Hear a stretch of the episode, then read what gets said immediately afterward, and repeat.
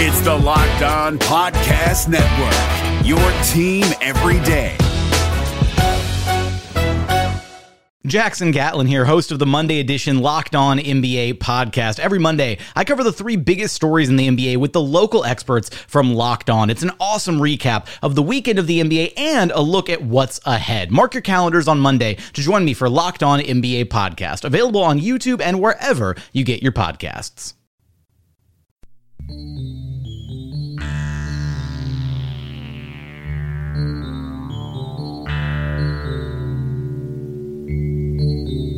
You are Locked On Pistons, your daily Detroit Pistons podcast. Part of the Locked On Podcast Network, your team every day.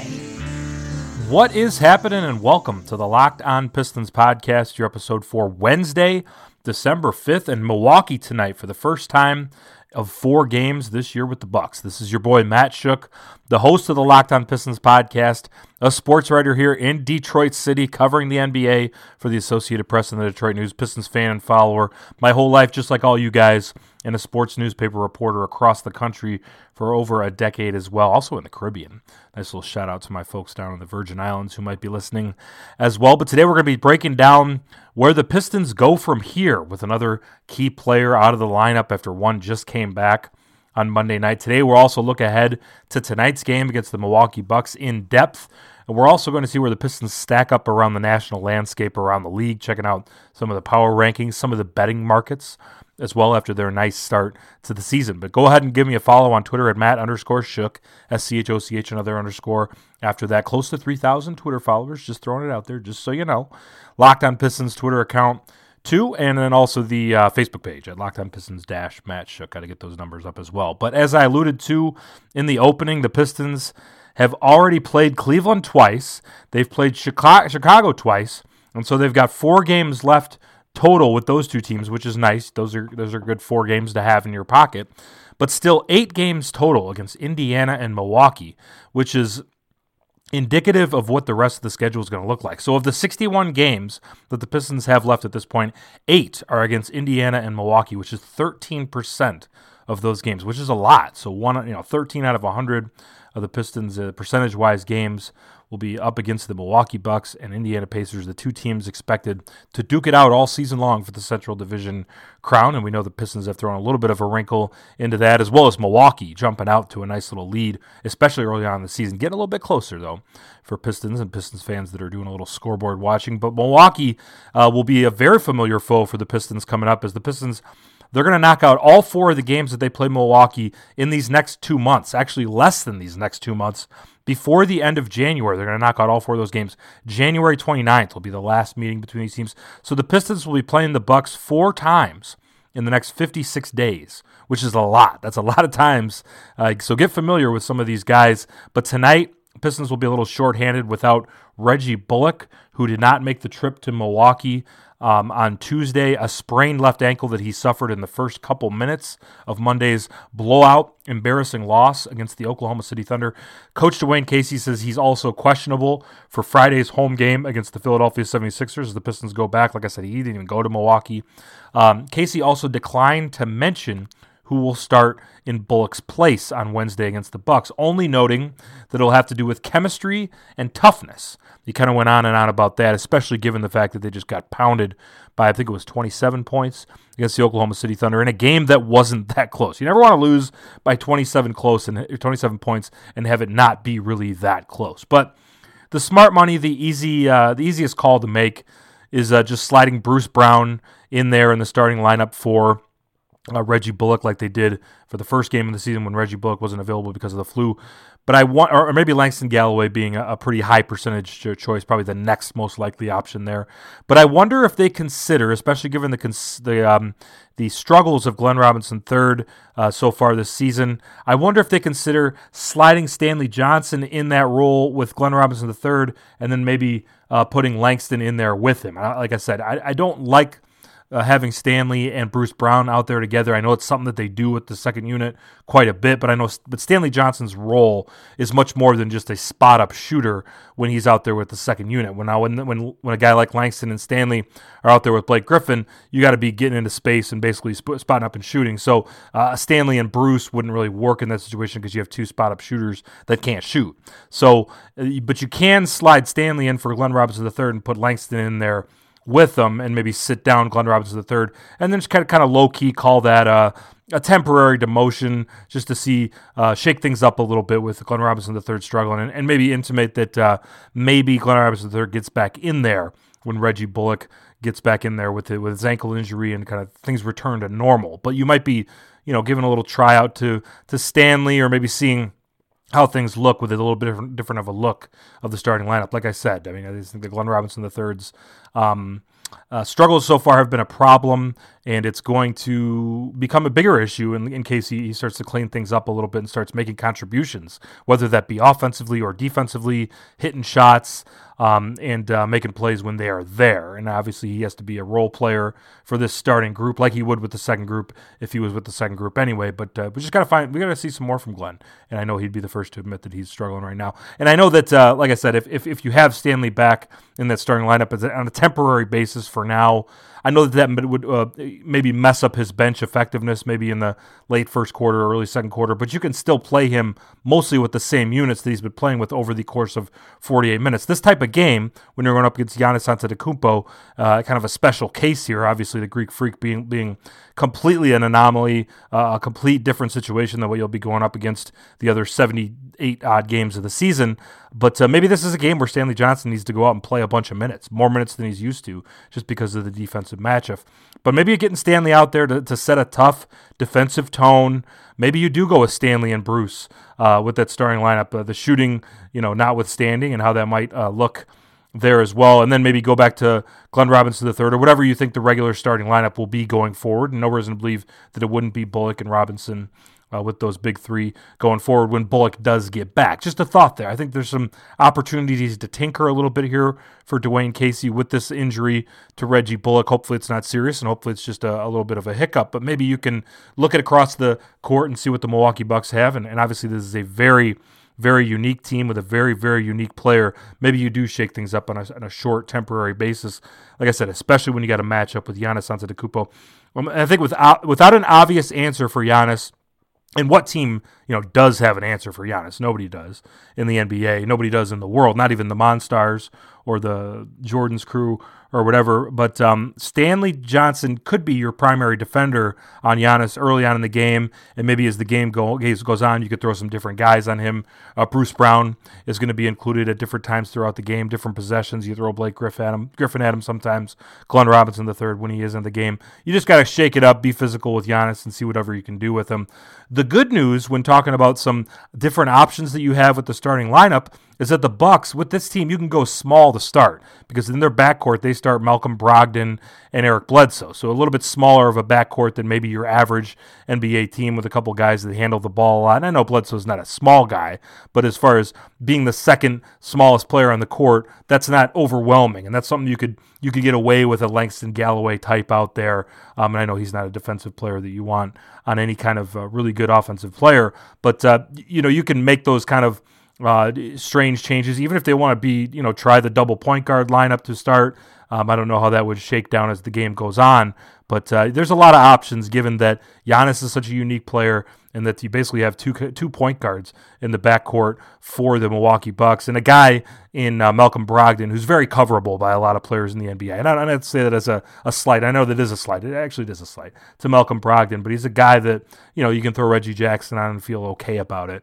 Now watch him go for 40 tonight, but not a very imposing fifth starter for a team. So, you might not get killed by Brown, by Galloway or whatever, kind of filling in for Bullock in that starting lineup. But the question is, can anyone have any kind of effectiveness against Giannis Antetokounmpo? Can we slow down the MVP candidate for the Milwaukee Bucks? And we're going to talk about that a little bit more up next, and more about the Bucks in general here on the Locked On Pistons podcast. But is your company looking for a new way to reach customers? Your company could be mentioned right here, right now on the Locked On Pistons podcast, podcast listeners are 60% more likely to interact with sponsors that they hear on their favorite shows. Our demographic is 98% males with more education and more earning power than your traditional media audiences. Have your company go ahead and sponsor this podcast by emailing me at matt_shook, S-C-H-O-C-H, at yahoo.com to find out more.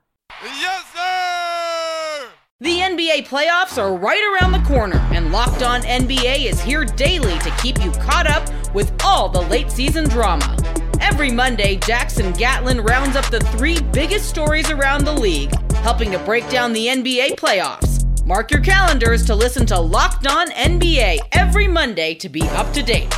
Locked On NBA, available on YouTube and wherever you get podcasts. Part of the Locked On Podcast Network, your team every day. A little bit later on in the show, we're going to talk about how the Pistons are viewed around the league at this point. Check out the betting markets and also the power rankings, as the Pistons come into tonight's game with a 13-8 record.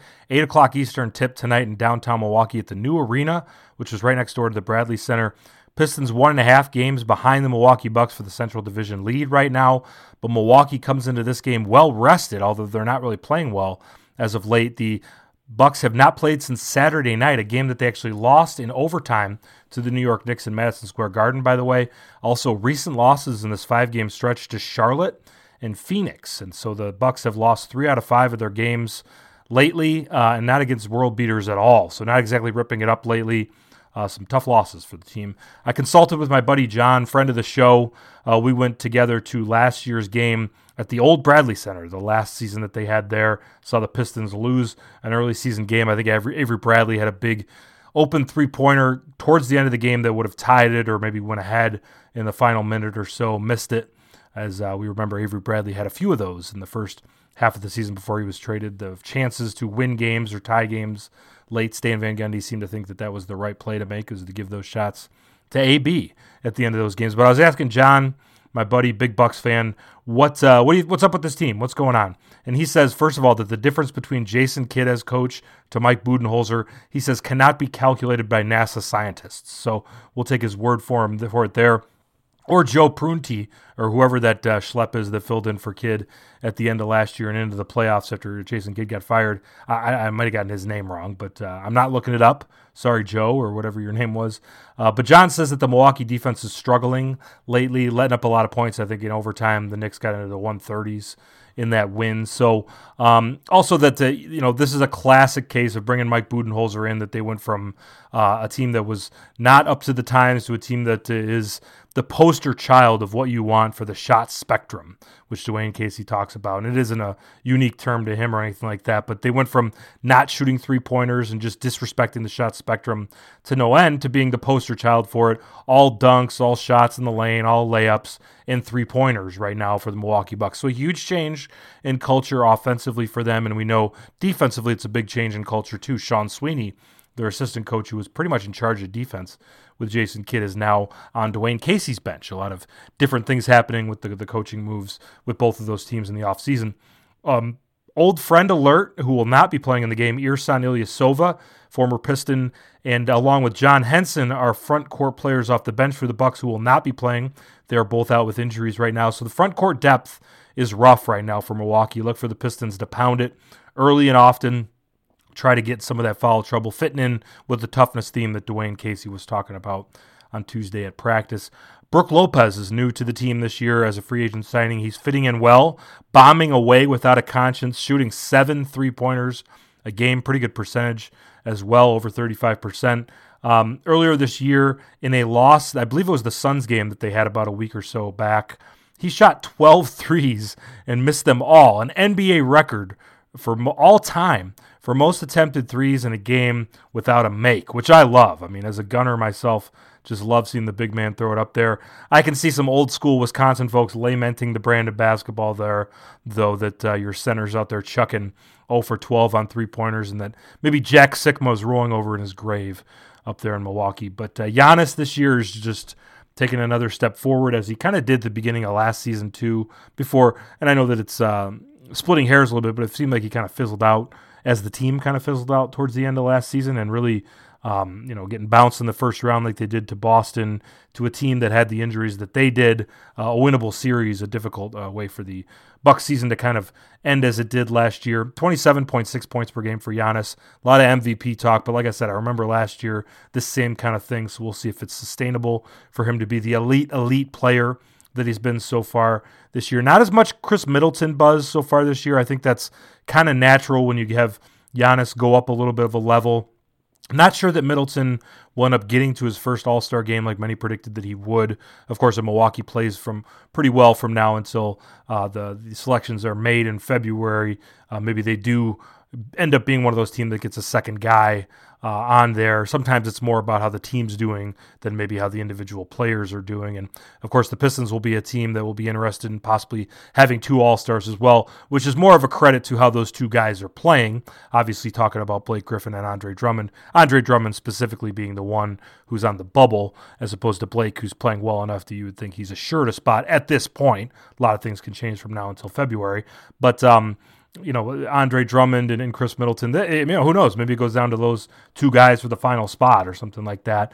Middleton is a free agent this year, another former Piston, as we know. I don't want to bring that up too much to a lot of the diehards who are sick and tired of hearing about it and thinking about Chris Middleton in a Pistons uniform. But like the Pistons will have a chance to bring him in next year. And I know there's no cap room, but every team, in theory, has a chance to bring in Chris Middleton next year. He'll get big money this summer, but some more drama for the Milwaukee roster after they lost Jabari Parker last year in what was kind of an ongoing saga with Giannis coming in and ascending to the heights that he did early on in his career, and then Chris Middleton becoming the player that he did, and Jabari Parker being the very high draft pick, how those guys kind of coexist, and all the injuries to Parker throughout his time in Milwaukee before heading to Chicago in free agency this year. So, a lot of subplots, and those continue with Chris Middleton this year. An interesting team over the years, one that I've enjoyed following and watching, and specifically when I was in Chicago, hanging out with John a lot, watching a lot of the Bucks games too. But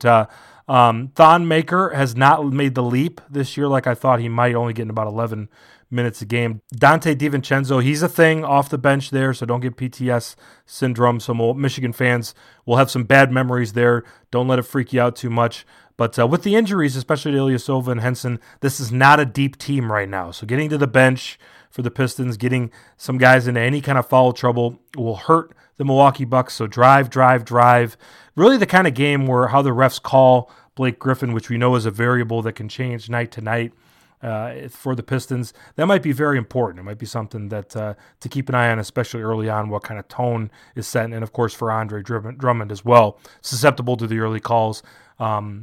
Mostly his fault, but I know on Monday a lot of you guys were talking about some unfair officiating against Andre Drummond, and we saw that a couple games lately as well. I'm thinking about the day before Thanksgiving in Houston where he had a couple of bad calls against him that really helped hurt the flow for the Pistons. But really a three-point shooting team against a team that wants to pound it, against a weak interior with the Milwaukee Bucks, and the Pistons obviously looking to get the three-pointers going throughout this early part of the season as well. So an interesting contrast of teams and a matchup that we'll see many times over the next less than 2 months, as these teams will meet four times, as we mentioned. But the Pistons, 7.5-point dogs, according to mybookie.ag, our friends and sponsors over there. So a touchdown. You got a touchdown to work with if you want to throw some dough down on the Pistons, who, again, playing without Reggie Bullock. ESPN, according to their matchup predictor, gives the Bucks an 85% chance of winning this game. And as we know, the continuation of a tough stretch of basketball for the Pistons, who were playing all sorts of winning teams in the first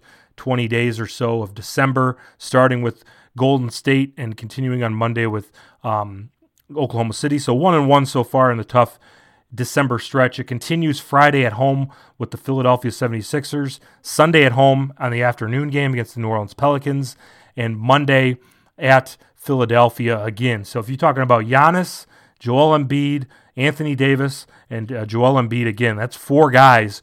There are three guys in four straight games against guys you could make a really compelling case for that are right now or will be the MVP of this league. So a lot of really talented players, and then you throw the two games against James Harden, the Steph Curry, Kevin Durant games. I mean, just great players night in and night out that the Pistons are going up against, and a really tough stretch, and we'll see how they handle it as December rolls on. But the Locked On Podcast Network is doing unprecedented things on Twitter and Instagram. On Twitter, follow Locked On NBA Net. You get all of the Locked On Podcast Network local hosts covering their NBA team on one feed. Just great for game night, great for breaking news, great for all that stuff. And on Instagram, Locked On NBA Net, same handle there. You get the biggest stories in just 1 minute on your Instagram feed, and also with your Instagram stories, you get the shorter cuts as well. So make sure you follow Locked On NBA Net on both Twitter and Instagram. But up next, we're going to talk about how the Pistons are viewed around the league at this point. That's the next here on the Locked On Pistons podcast, which is a proud member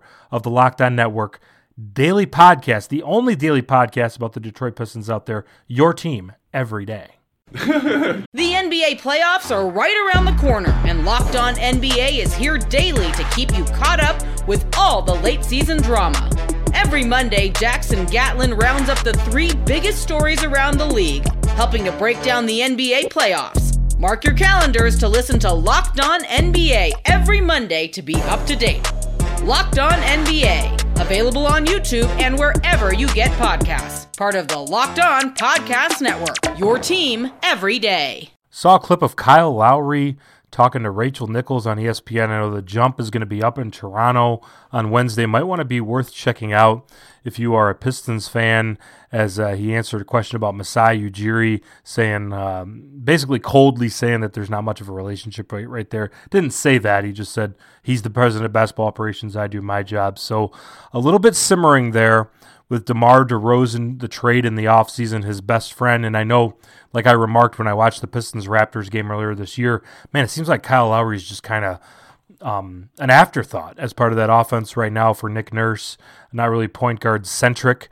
And, I know they're playing really well, and other than maybe the off-the-court stuff, you can kind of get over some of the play. But it's interesting to see if the Raptors ever hit a dry patch, and they will at some point this season, how that organization handles that, especially with a first-year coach in Nick Nurse. And, of course, me, I'm already going through the trade machine. That's growing on me a little bit, maybe figuring out a way to get Kyle Lowry over to Detroit to go reunite with his old coach and Dwayne Casey, maybe move Reggie Jackson, maybe get a three-way deal with Bradley Beal or Otto Porter in Washington to make it worth it for Toronto, while getting out of some contracts if you're Washington, and maybe getting only the year and a half left on the deal of Reggie Jackson. Just some food for thought. Maybe send me some trades if you can think of something to get Kyle Lowry in Detroit, if you think that might be a good option there. But the Detroit Lions in Arizona this weekend. Plenty of good seats available, I'm sure, for that 4:30 game on Sunday in Buffalo after that. This is the time that it really matters to follow those Lions. I'm kidding, of course. And it's more about the Matthew Stafford angst and the draft projections. But Matt Derry has everything you need to know about the Locked On Lions podcast with those Leos. You know Matt from Detroit Radio. He does a great job with the podcast. Good friend of mine as well. Check that out on the network, the #1 local sports daily podcast network. We've got you covered. Isaiah Hole with the Locked On Wolverines show. Locked On Spartans with Will Hunter. Nice basketball win in Evanston, Illinois, for the Michigan Wolverines on Wednesday, coming up after the Spartans got one against Iowa on Tuesday as well. But 538.com, the Carmelo spread right now for the game for the Pistons tonight against the Milwaukee Bucks is 8.5. So the numbers that they sliced up at the ESPN micro site run by Nate Silver has that even more of an advantage for the Bucks than the Vegas numbers did. Slightly different rankings, a little bit more friendly to the Bucks. They say that the Bucks have an 80-20 chance of winning this game, according to 538.com. And the numbers that they run season-wide, they give the good news is the Pistons, they're giving the Pistons an 84% chance of making the playoffs right now. And, man, that feels good to see as a guy with a little bit of interest in this team being interesting at least throughout the regular season as we do this podcast every night for you guys. But still the projection, although the Pistons are 13-8, 5 games over 500, the projection is that the Pistons will finish 42-40. So only 2 games over 500 there. So schedule-wise, that makes a little bit of sense, and maybe a little bit of regression selected for your Pistons, and injury possibilities for every team out there, but it's certainly for the Pistons with Griffin and Jackson's injury history, always kind of the elephant in the room when we're talking about the rest of the season as we go on here, which makes me a little bit less excited about that 84% is that they also have the Orlando Magic at 40% chance of making the playoffs, which I don't think that's happening. They also say that the Lakers have a 1% chance of making the NBA Finals and a less than 1% chance of winning the NBA title. And I'll throw some dough down on that with those kind of odds. But also just wanted to pass along how the Pistons are thought of around the league, as we're feeling pretty good about things despite Monday's loss to Oklahoma City. I found myself kind of getting over that one pretty quickly as a Pistons, the Pistons fan side of me. But the skeptic and the journalist in me is seeing that maybe there are some issues there that we got to watch out for, especially with some tough games coming up on the schedule. ESPN, the power rankings, those came out on Monday. Keep in mind this is before the 27-point thrashing against Russell Westbrook and crew. Pistons were number 8 in the NBA in the ESPN power rankings, up from number 13, fourth in the East. Milwaukee was number 2, by the way. NBA.com, the Pistons were number 7 in their power rankings, up from number 13. And in SI.com, the Pistons were at 9, up from 12. CBSSports.com is the one that gave the disrespect, so maybe go after those guys on Twitter or something like that. But Pistons were ranked number 13th on the power rankings for CBSSports.com, up from 18 there. So those are this week and how the Pistons are viewed around the country. And we'll keep an eye on those at times throughout the season, especially early in the week here on the Locked On Pistons podcast. But give us a follow on Twitter at Matt_Shook, S-C-H-O-C-H, another underscore after that. Also the Locked On Pistons Twitter account. Check us out on Facebook at Locked On Pistons _Matt Shook. Give us a rating and review on iTunes as well. That helps people find the podcast just like you did one day, and you're listening every day, so obviously you're enjoying it. So spread the word for us. We really appreciate it. But this is your host, Matt Shook, saying enjoy the game tonight at Milwaukee against the Bucks. We will have the recap and the rest of the stuff you need to know about this Detroit Pistons basketball team tomorrow here on the Locked On Pistons podcast.